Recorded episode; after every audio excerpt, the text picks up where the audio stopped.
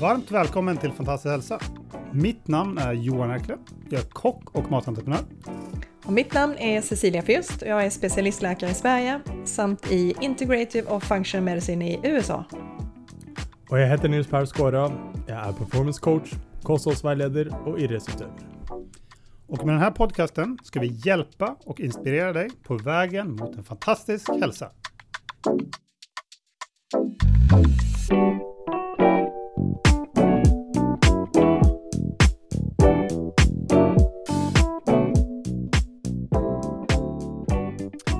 Yes, då är vi tillbaka och idag ska vi prata om råvaror.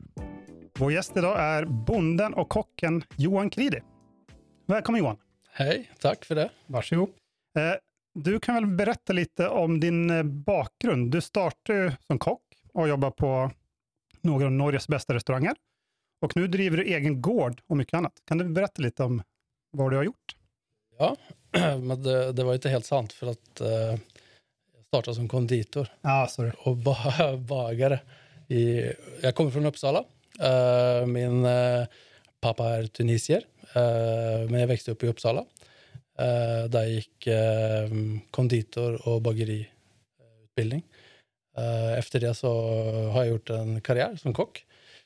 Och så lite så frivilligt så avslutade jag det eh, och började dyrka grönsaker istället. Ja, låter som en bra twist. Och bor i Norge nu då. Du bor i Norge? Ja, sen 97. Ja. Så därför pratar jag svorsk. Ja, vi kan pröva att prata svenska i alla fall. det ska jag göra. Yes. Men du, du driver ett företag nu. Ja, eh, jag har ett par företag, men jag har ett sällskap som heter Agrosist. Eh, vi jobbar med råvaror och människor. Men agrosist, det är alltså en blandning utav orden agronomi och gastronomi.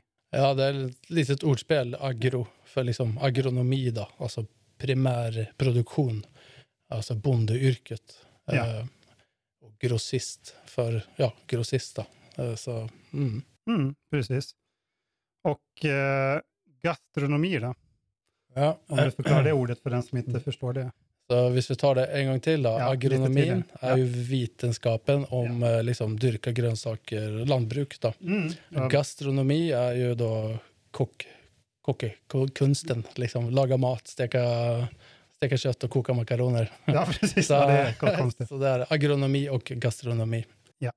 Men du har ju valt att eh, jobba med ekologiskt. Ja. Och ni jobbar väl eh, 100% ekologiskt? Yes. Mm. Varför har du gjort det valet? Det är, ehm, eh, när man bryr sig om råvaror så känns det som att det är någonting av det mest självklara man kan hålla på med. Uh, för alt allt är inte som det ska vara. Så vi, uh, det går på etik, det går på moral, det går på også en framtidstro på hur agronomin ska utveckla sig. Uh, eh, för mig så var det alltid jagat de bästa råvarorna. Men när du inser att en del råvaror runt oss inte helt är eh, från ursprung då, som det borde kanske ha varit. Eh, det blivit ta, tagit fram eh, industriellt, industriellt eller eh, eh, ja, man har processerat, eh, förhandsprocesserat produkterna lite så att man får en råvara som har ett lite fel utgångspunkt än vad det är jag önskar. Jag önskar de rena råvarorna och jag önskar också att eh, råvaror ska vara så rena att man kan igen, alltså återanvinna dem. Eh, jag säger oftast när jag dyrkar grönsaker så skiter jag lite grann i om det är eh, någon mat kvar på åkern. Ja. Det låter som kanske lite sån överflödigt, men för mig, jag matar min jord. Alltså det blir Med de min- överblivna grönsakerna? Ja, hvis du lämnar kolblader och, och sånt, eh, eller kol, eller, så blir det ju kompost. Och då matar vi jordstrukturen och så får vi nya fina grönsaker. Så, så då har vi egentligen inte gjort någonting med transport eller någonting. Alltså, när vi tar upp ett kolhuvud och, och, och börjar att bearbeta det, från att vi gör det så börjar vi bruka energi. Men hvis du låter det ligga så vill energin gå lite mer tillbaka till jorden. Då. Så, eh, ja. så det, det påverkar jordsmonnen, så ni plockar de finaste eh, kolhuvudena, om det är nu kol vi pratar om. Det är riktigt. det. Så, eh, men eh, alltså när det kommer till ekologi då, Ja. konventionellt och ekologi. Så i konventionellt så använder man eh, kemiska processer eh, för att förhindra ting i naturen eller också bygga upp någonting i naturen. Men det är inte naturligt. Men ekologisk eh, odling då, hur går det till? Om du förklarar det lite mer. Ja, det finns många nivåer. Eh, och vi snackade lite innan den här eh, podcasten att vi skulle förklara biodynamiskt också. Ja, precis. Så det ska vi komma tillbaka till lite grann. Men ehm, eh, man, kan, man, kan ta det ganska, man, kan, man kan ta det ganska hardcore ekologiskt som biodynamisk kanske representerar. Ja. Medan standard som vi i branschen kallar för industriekologi är den enklaste formen för ekologi. Då.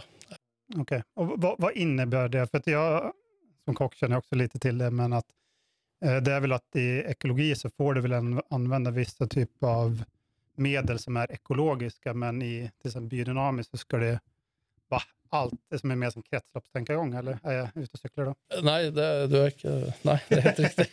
Så, eh, i, I biodynamisk tankegång så implementerar man eh, hela univers, Ja. universet. Alltså, eh, Eh, vi brukar säga det att eh, hvis du tar ebb och flod, alltså när månen börjar dra vattnet, eh, så kan ni börja tänka hur stark den kraften är.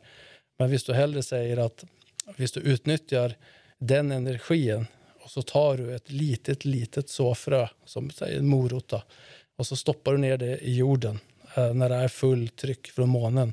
Det betyder att månen har ett större inverkan på grundvattnet. Så grundvattnet har ju med sig eh, eh, näring underifrån och försyner det där lilla, lilla fröet med mer näring så det fröet kan etablera sig och spira lite fortare. Eh, så så tänker man i biodynamisk bland annat. Och där brukar man också kompostpreparater. Och det är Rudolf Steiner som mm, en del av er kanske känner till som utvecklade en lantbrukskurs i 1924 Okej, eh, om hur man eh, praktiserar detta här. då. så det är massa regler man ska helst förhålla sig till. Ja, helt riktigt. Intressant. Filosofi. Ja. Men är det inte så också, jag känner en som håller på med lite eh, sån där biodynamisk eh, dyrkning, att du Mm. till exempel, jag såg att på hans tomatplantor, Mm. så istället för att ha på någon besprutning så hade han små påsar med några insekter Ja. som han hängde på som skulle äta upp skadeinsekterna. Ja, rov... Eh, alltså vi har ju nyttiggörare och rovinsekter. Så vi har liksom, de, eh, någon attackerar ju tomaterna medan för exempel en annan attackerar det som attackerar tomaterna. så, Ja, så genom att sätta in naturen mot naturen eh, så kan vi också uppnå en balans. Så att eh, det är mycket diskussion om det nu för att man har ju hela tiden sagt att nu ska vi skjuta alla, alla rovdjur för exempelvis. Ja. Men det visar sig i det stora globala ekosystemet att vi behöver ha rovdjur för att hålla balansen i, eh, i hela, hela faunan. Det gäller också insekter. Ja, det har man ju hört ganska mycket, speciellt om bina har det varit ganska mycket Ja. diskussioner. Ja, ja. Om Mm. de försvinner så kanske vi också försvinner. ja pollinerarna. Men om man säger då, okej, då har vi pratat lite om biodynamiskt, men om det är ekologiskt, kan man använda ekologiska besprutningar då, eller hur går det till?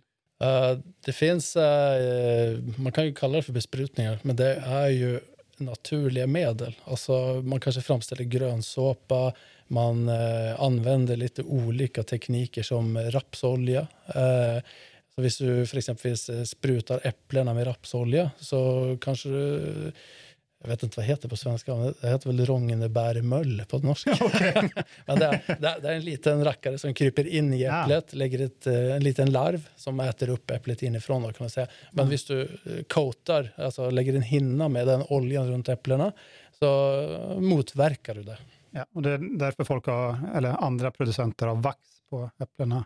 Ja, ja, det har man gärna efteråt. Okej, ja. Ja, när du har plockat äpplena så doppar du dem i vax, Ah. för då får du ingen oxidation runt Ja. och så blir de ju jätteglansiga. ja, precis.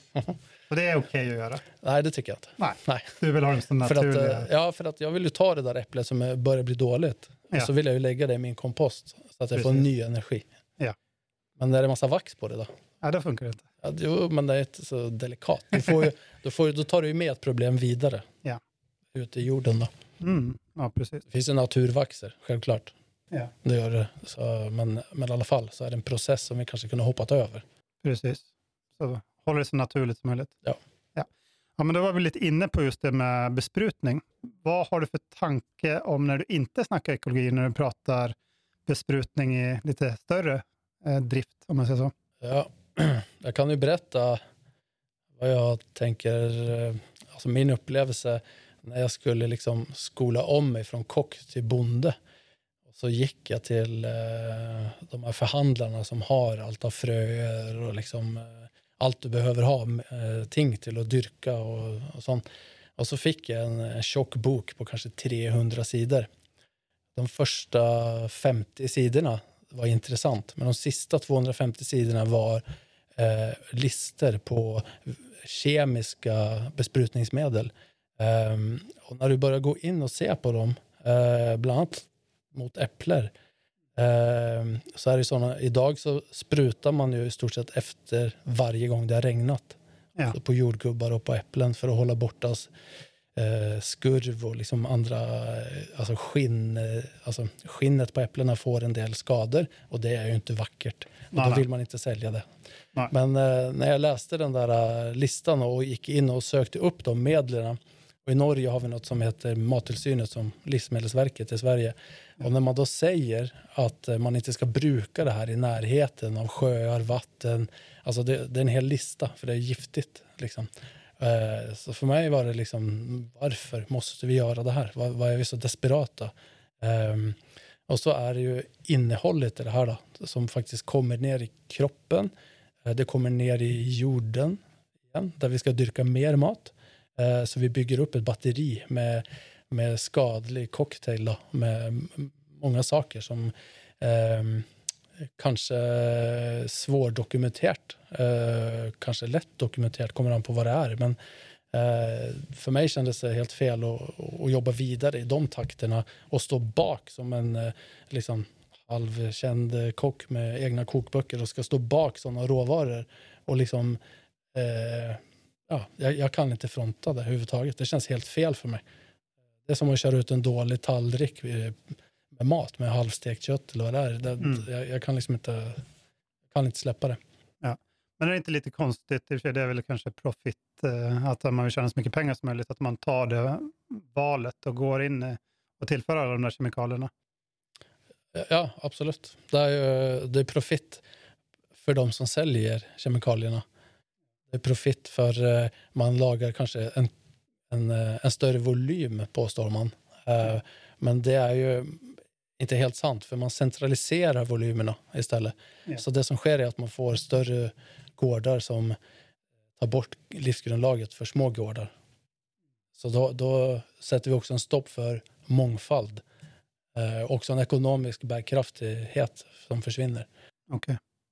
Men hur är trenden nu? Alltså det, man ser ju på till exempel sådana alternativ som är ekoringen och sådana saker, att det ploppar upp sådana här smågårdar. Går trenden att det blir mer ekologiska gårdar eller är det fortfarande stora? Det, eh, för att säga så här, idag eh, så har ju svenskt jordbruksareal nästan 20 procent ekologiskt certifierad jord. Ja. Eh, I Norge så har vi fyra tror jag. Oj. Så, så det, det är någonting som händer i Norge kontra Sverige. Men, så trenden är ju att folk älskar att dyrka grönsaker. Det kommer mer det man kallar för market gardens, alltså små eh, trädgårdar eller små ja, kolonistugor eller småbruken kommer tillbaks. Folk har lust att dyrka egna grönsaker och dra på marknaden och sälja produkterna. Oftast de människorna har tagit ett val runt ekologi. Ja. Så, så det, det har blivit fler och fler. Det är ändå en positiv och lite bra trend. Då. Ja, det är knallbra att folk dyrkar egen mat. Och, Ja. eh, ja. Du nämnde lite där med, eh, eller du pratade om lite flera gånger tidigare om jordkvalitet. Som du sa med att eh, du lämnar och låter det, liksom, det ekosystemet där. Jordskvaliteten har väl väldigt stor bero, eller, eller effekt på slutprodukten. Kan du berätta lite mer om hur du jobbar där eller Ja. om det? Eh, först har du ju alltså jorden, jordsmånen, topplagret på jorden, innehåller en miljard, miljarder olika bakterier och sånt och bryter ner näringsstoffer. Eh, det finns mykorrhizasvampar eh, som eh, tar ut mikronäring och stoppar tillbaka in till grönsakerna. Ehm, visst du då, vår jobb som bonde är att mata den jorden. För det är en levande organism. Mm. Eh, så jordsmånen är eh, något av det viktigaste vi håller på med. Eh, så då när vi sätter in då, besprutningar eller monokulturer, för det bör man ju prata lite om också, så lagar vi ett hinder till mångfald och vidare artsmångfald i jordsmåne som grönsakerna lever av. Vi kallar det, för exempelvis min gård, när jag tog över där, det, det har tagit i vart fall fyra år och jobbat upp strukturen i jorden igen efter många, många år med konventionell drift. Oj. För det att konst, eh, alltså konstgödsel, eh, det är ju en kemiskt processerat ting som man eh, kastar ut över jorden. Så att eh, det, är stor, det är stora fina grönsaker, det växer fort, Ja. eh, men vad innehåller de? Precis. Och visst du slutar med det, så får du nästan ingen avling på tre, fyra år. För det är ingen jordstruktur eller energi kvar i jorden. Så jorden är som ett batteri. Och vår jobb är att bygga upp det där batteriet så att vi kan dyrka där utan att gödsla. Några gårdar de kanske gödslar var femte år istället för hela tiden. Hmm. Intressant. Men för det är ju en del platser på jorden som har blivit helt som man inte kan använda för att odla någonting. För att det är helt förstört. Jorden är helt förstörd. Ja, det, man snackar om öken eh, Ja. som eh, sprer sig. Eh, och, och nyckeln är eh, att, dyrka mångfald eh, och eh, du kan rädda det. Ja. Och det, det ser man, som i Australien så är de ju jätteduktiga på det. För där har det ju blivit eh, liksom stora eh, torkor och eh, jorden blåser bort. Och, eh, alltså the topsoil, alltså jordstrukturen blåser bort. Men genom att eh, så gräs och inte ta för mycket av gräset så att eh, gräset bygger upp en fuktighet. Så, så när, när, när det kommer stora törkor så, så torkar det inte ut. Utan då har man, liksom, man, jobbar, man jobbar eh, konstruktivt med att etablera jorden. Och det är stort och det kommer bli jättestort i framtiden. eh, Regenerativt lantbruk. Ja. Eh, Jag förklarar det ordet. Ja, regenerativt är på något att- bygga upp någonting igen. Då. Mm, Eh, Ja, ja och, och man jobbar i med ekologiska principer. Och en huvudprincip är att man aldrig ska plöja. För exempel. Man ska aldrig ha eh, öppen mark, alltså där man ser jorden. Det ska alltid vara grönt överallt. Ehm, och så brukar man eh, naturens förutsättningar också med djur, alltså som eh, betedjur, alltså får, ko och sånt. Då. Eh, och så sätter man in hönor efter att kon har varit där. För det, hönorna hittar mat i, i kobajset. Ja. Eh, och, för där är det fluglarver och, och Ja. sånt. Så, så då, på det sättet så bygger man upp eh, jorden. Och då får också toppavlingar. Eh, och där är det som allt annat. Då. Visst det är obalans, obalans så, så må du pröva och rätta det upp. Ja, för just det jag tänkte på med att det finns platser där man inte kan odla är sånt att det är så mycket gifter och sånt, att det är så förstört. Det finns ju några platser, jag vet inte vad de kallas, men där de har dumpat så mycket eh, saker från massproduktion att det är, de kommer aldrig mer kunna odla någonting där. Och det är väldigt sorgligt, tycker jag. Har sådana saker. Ja, det är, ju- det är ju katastrof. Och jag tror också att det kan vi rädda. Bara eh, vi kanske inte ska odla morötter där. Men, men det finns andra ting vi kan odla som, eh, för naturen kommer ju alltid vinna. på, sikt, på Liksom. Ja, Ja. den- kommer ju reparera sig själv. Och det är som vi tänker med ogräs, för exempelvis. Uh, visst, du har en skadad jord, så är eh, nyckeln är att läsa av vilka ogräser du har. De första eh, plantorna som alltid vill etablera sig först är ogräset. Ja. Eh, så visst, vi har kvickrot för exempelvis, då, som är ett, eh, alla hatar den Ja. plantan. Liksom. Eh, Men den bygger kanaler i jorden eh, och den eh, tar också in och, och, och klarar att dra ut mikronäring på ett speciellt eh, nivå som gör att nästa steg så vill eh, jorden och andra typer av plantor kunna etablera sig och trivas gott där. Och de har sin roll och så vill nästa steg komma igen och sånt och sånt. Så i regenerativt lantbruk så, så plöjer man ju aldrig. Och det låter ju jättesjukt. Liksom. Ska du inte plöja för då kommer du få massa kvickrot. Uh, men vänta och se. Kör på i några år. Till slut så kommer kvickroten vara borta. För då har den gjort sitt jobb. Okay. Så då har du inte det ogräset längre. Så kanske du fick maskros. Men det är ju gott. Det är ju släkt ja. med rucola. Sant, sant, sant. Ja. Spännande. Men man brukar också säga att grönsaker var nyttiga förr i tiden. Ja, det är riktigt. Ja. Vad har du för tankar runt det? Då? I dagens samfund så ska ju allt gå så fort. Uh, och uh, då är det stora volymer uh, och sånt som är viktigt, menar de. det andra är ju att man, man har jobbat intensivt, och så här, speciellt efter andra världskriget, med att eh, centralisera och utveckla skördarna så att de eh, eh, ska liksom uppnå mest gluten i, i veten så man kan baka massa bröd och, och sånt. Eh, men det gäller ju allt vi håller på med.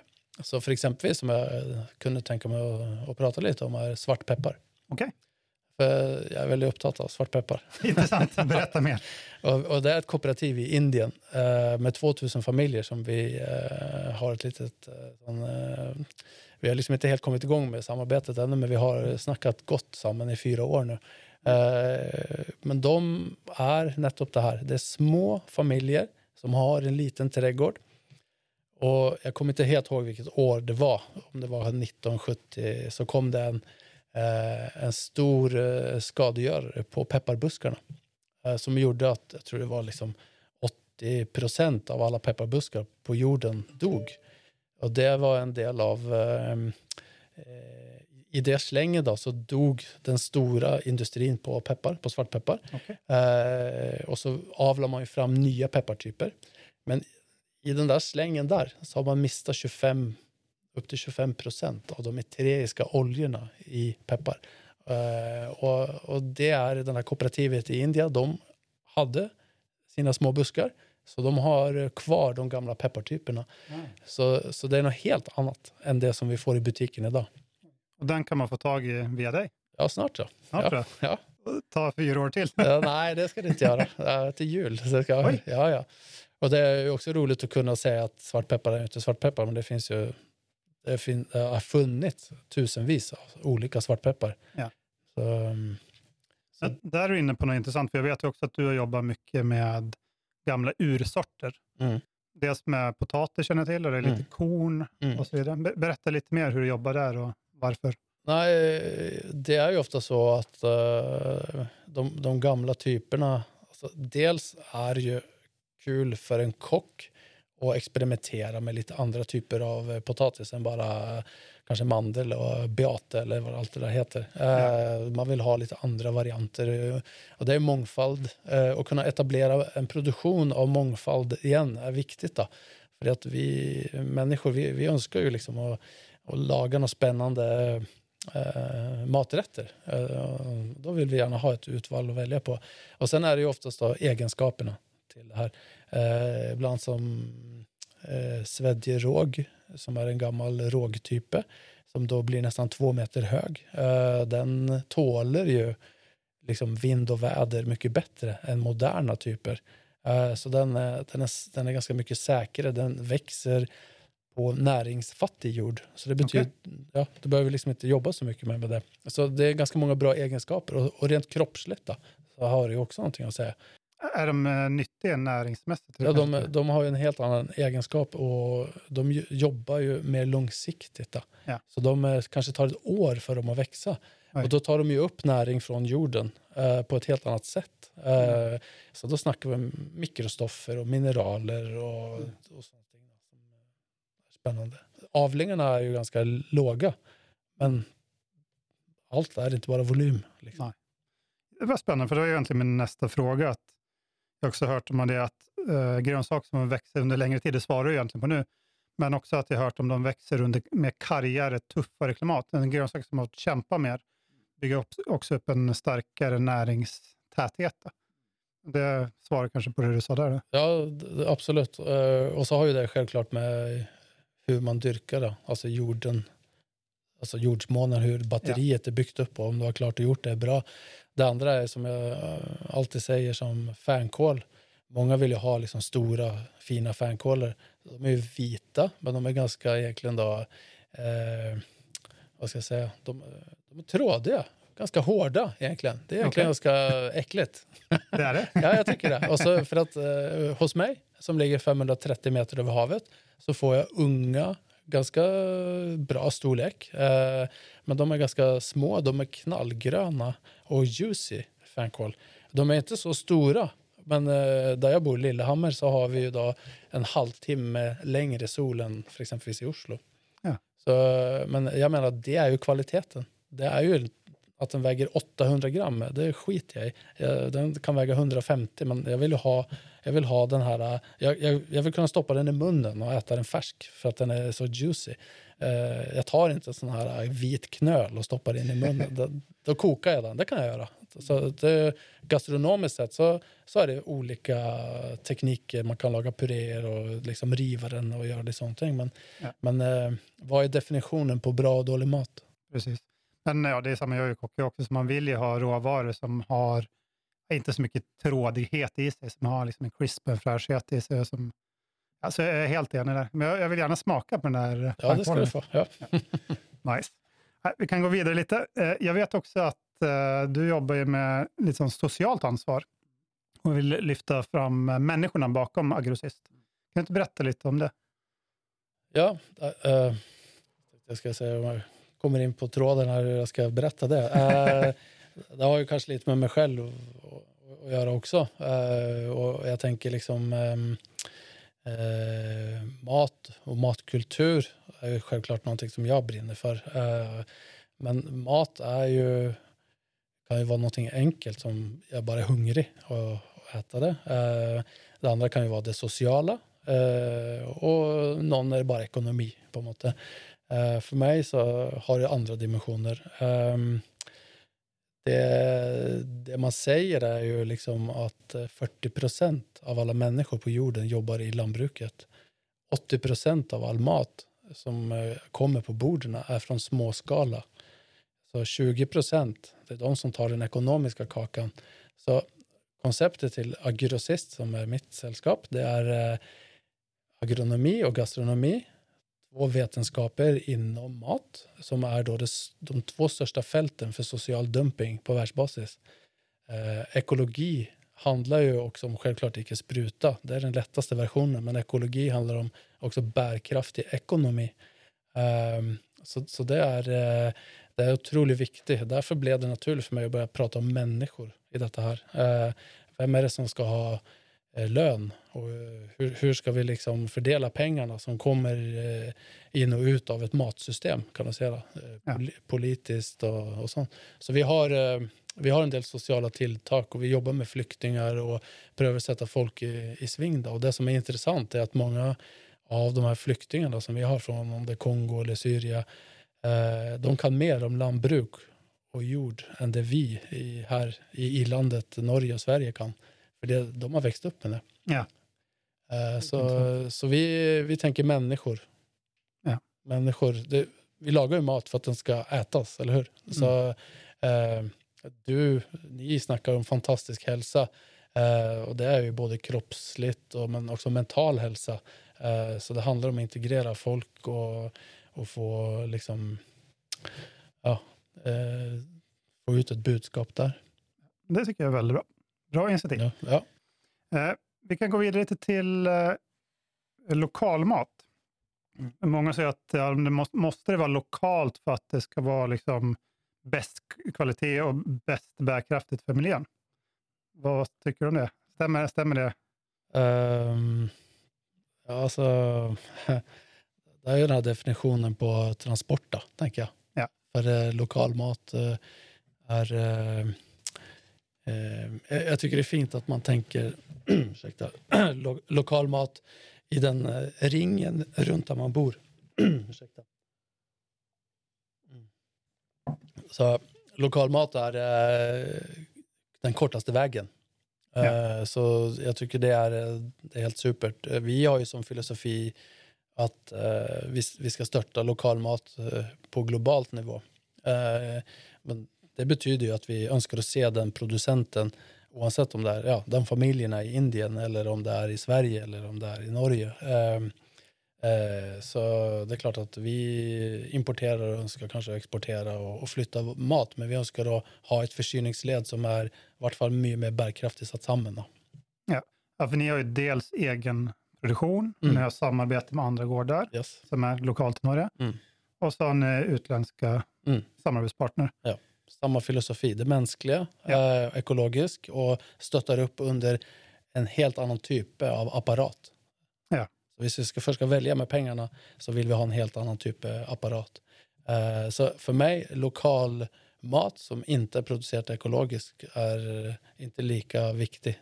Men plus att allt finns ju inte tillgängligt som svartpeppar är lite svårt. eh, Ja, det är lite svårt. Men, eh, men nu snackar vi med en gemensam kompis på Gotland. Han har ju varit och sett på en bananodling. Ja, jag såg det. På, ja.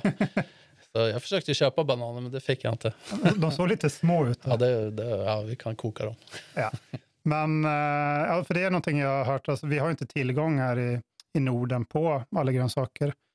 Så att, eh, det var bland annat hörde jag om tomater, att det är mer bärkraftigt att köpa det från ett varmare land än att hålla på och odla det, alltså för miljön då, i växthus i norra Sverige. Mm, men det är ju också eh, liksom en del, eh, ja, det, det är riktigt det på många sätt. Men, Ja. men i dagens samfund så sätter vi också samman eh, nya resurser av gamla resurser. Eh, Tine i Norge för exempelvis, eh, som motsvarande Arla i Sverige. Ja. Eh, de tar all energi, restenergi ifrån sina mejerier och kör in den värmen helt gratis i ett stort växthus och odlar tomater.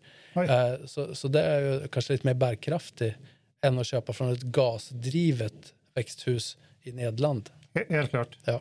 Alltså man, man, men det är lite svårt kanske som konsument att veta Mm. det här. Jag visste inte det här med tine till exempel, men, eh, men liksom, är den ekologisk därifrån eller är det liksom, hur är den odlad? Det kan vara lite svårt för konsumenter att förstå och veta. Ja, absolut. Det är, och med den eh, kanaliseringen och mycket eh, kommunikation där alla försöker ta plats i media så är det svårt att få med sig sådana saker. Men, men det slutkunderna, alltså vanliga människor, må bara förstå det är att det finns inte asparges i januari. Nej. så visst tomaterna är slut så, alltså Så är det slut. kanske. Ja, det är bra. Ja, vi har pratat mycket om hur man ska odla råvaror, vad du jobbar med för råvaror, men har du några favoritråvaror just nu? Just nu idag. Ja, det Ja. senaste veckan eller något sånt? Senaste... Ehm, ja, absolut. Eh, igår så fick jag några uh, aspargesbönor från en biodynamisk gård. Och det, de var bara så otroligt goda. Så jag tror det är, den har liksom fastnat lite i huvudet mitt. För det eh, ja, den är, ofta så ser man från Kenya och, och sådär, men den här är från eh, ja, mitt inlandet i Norge. Eh, Ja. Riktigt bra. Eh, och så är vi också i svampsäsong. Ja, precis. Så, Ja, eh, svamp är ju fantastiskt. Ja. Men vad har du på gården som är favoriten då? Eller har du mycket där nu? Ja, ehm, alltså morot. Det bästa som finns är att gå ut och dra upp en Ja, morot. Så Äter direkt. äta direkt, ja. Ja. Mm. Och då äter du blasten också eller? Ja, ibland. Ja. ja. Jag är en som förespråkar att använda allt. Jag är nästan fanatisk där.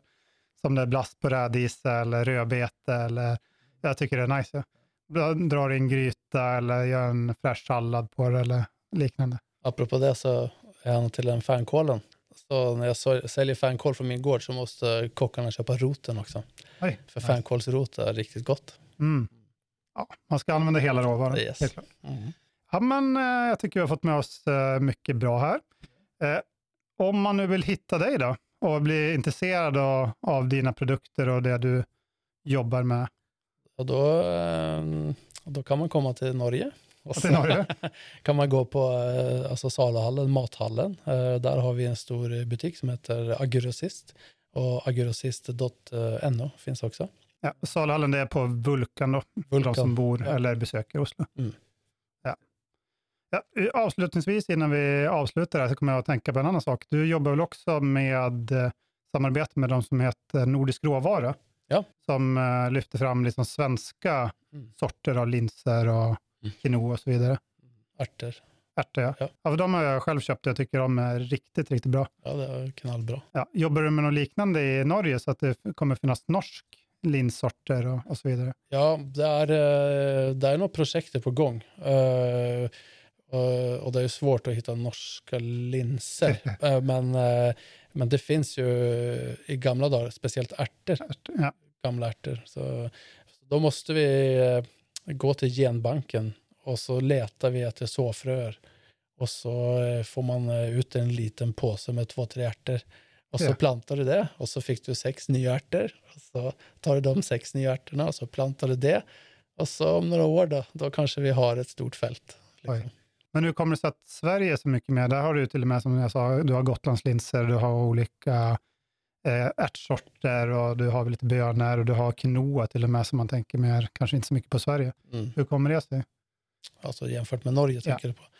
Ja, jag tror, eh, alltså en ting att Norge är ju ett ganska litet land. Eh, jag tror fokuset här är um, lite annorlunda också. Och så tror jag man har flera innovativa uh, produktionsled i Sverige som är gott etablerat. Um, och som jag sa tidigare, 20 procent av lantbruksarealen är ekologisk i Sverige medan i Norge så är det 3-4. Så, nu ska inte jag sitta här och snacka skit om Norge, för det är ett fantastiskt land. Och du bor ju här. och jag bor ju här också och jag tycker det är, eh, det är fantastiskt. Men eh, det är klart jag kunde önska mig lite mer ekologi här. Eh, Men det är också ganska tuff marknad i förhållande till ja, mathandel här. eh, är ganska mycket mer centraliserat än i Sverige. Och Norge är inte med i EU bland. Nej. Men vi, vi har ganska mycket import i Norge. Men troligtvis kommer väl ekologin öka i Norge också. Absolut, absolut. Så om man vill ha tag i de här svenska linserna och sånt, då kommer man till dig på mathallen. Då. Yes. Ja. Ja, de, ja, då kommer jag besöka dig snart. Ja. Ja, men är det någonting du tänker att vi har glömt, Johan, som du vill lyfta fram? Nej, ehm, jag tänker att eh, alla ni som lyssnar bara får tänka på eh, bärkraftig ekonomi eh, som en del av ekologi och tänk också på människor i centrum. Det har jag lust att avsluta med. Väldigt bra slutpoäng. Yes, då rundar vi av och eh, nästa vecka, egentligen så hade jag lust att haft med Cecilia på den här praten, men och höra lite hennes synpunkt på just det med besprutning och så vidare. Men det tänker jag att vi pratar om eh, nästa vecka istället och eh, pratar prata lite om kroppens avgiftningssystem. Hur skadligt är egentligen med de här besprutningsämnena? Det får ni höra mer om nästa vecka. Tack för idag. Tack för att du satte dig tid till att lyssna på vad vi hade att säga. Om du har några frågor till kommande avsnitt så hittar du in från dessa avsnitt på vår Instagramkonto, fantastisk halsa i ett ord. Vi hittar också samlad information på vår hemsida fantastiskhalsa.com. Vi tackar för oss från vår studio i Vollebäckfabriken i Oslo. Ha en fantastisk dag!